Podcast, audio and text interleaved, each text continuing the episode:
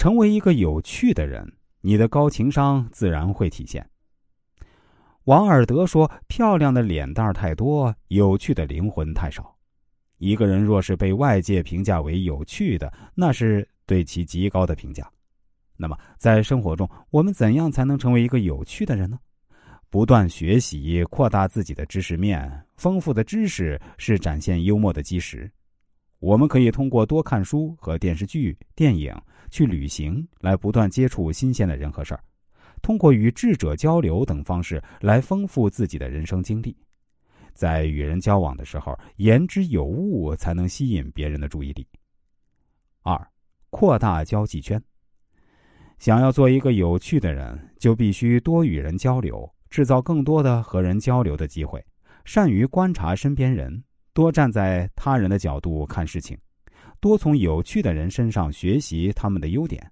你就会发现，你变得越来越有趣。三，端正生活态度。有趣的人的生活态度也可以感染身边的人。他们往往很有主见，有自己独到的价值观，合理的去规划自己的生活，让自己的每一天都过得精彩。保持豁达的心胸，对生活充满热情。必要的时候自黑一下，不断陶冶自己的情操，让自己朝着有趣的方向发展。与有趣的人交往，从来不用担心无聊。他们总是有着层出不穷的新奇点子，他们的语言充满着魅力。如果我们想要成为一个高情商的人，就要致力于将自己变成一个有趣的人，这样才能让人际关系越来越好。有趣的比喻让语言活泼生动。比喻是文学上非常常见的一种修辞手法，在生活中。当我们说话时运用比喻，就可以让语言更加生动。在娱乐圈，很多明星在说话的时候呢，都喜欢用比喻来修饰。黄渤就是其中一个。黄渤导演的第一部电影《一出好戏》，主要拍摄地呢是日本南部的屋久岛。虽然岛上的风景美不胜收，但原生态的环境处处都是弯曲的小路和悬崖，给拍摄带来了巨大的困难，而且。小岛上一年三百六十五天，大概有四百场雨，更是让黄渤焦虑不已。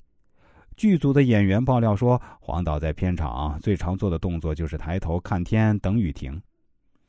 黄渤也说，拍这部电影的时候的确很辛苦，因为自己是导演，也是演员，所以啊，他一天要往返数次片场和监视器所在处，这是对他体力的巨大挑战。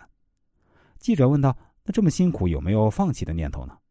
黄渤笑着说：“拍电影就像谈恋爱，女朋友不可能只给你笑脸，她也会任性，会发脾气，好的坏的我都得接受。”把电影比喻成女朋友，把拍摄中的辛苦比喻成女朋友的任性，非常形象的让人感受到黄渤对于电影的喜爱之情。即使遭遇再大的困难，他也不会放弃。很多人都说黄渤会说话。尤其是在遇到刁难的时候，更能体现出他的机智幽默。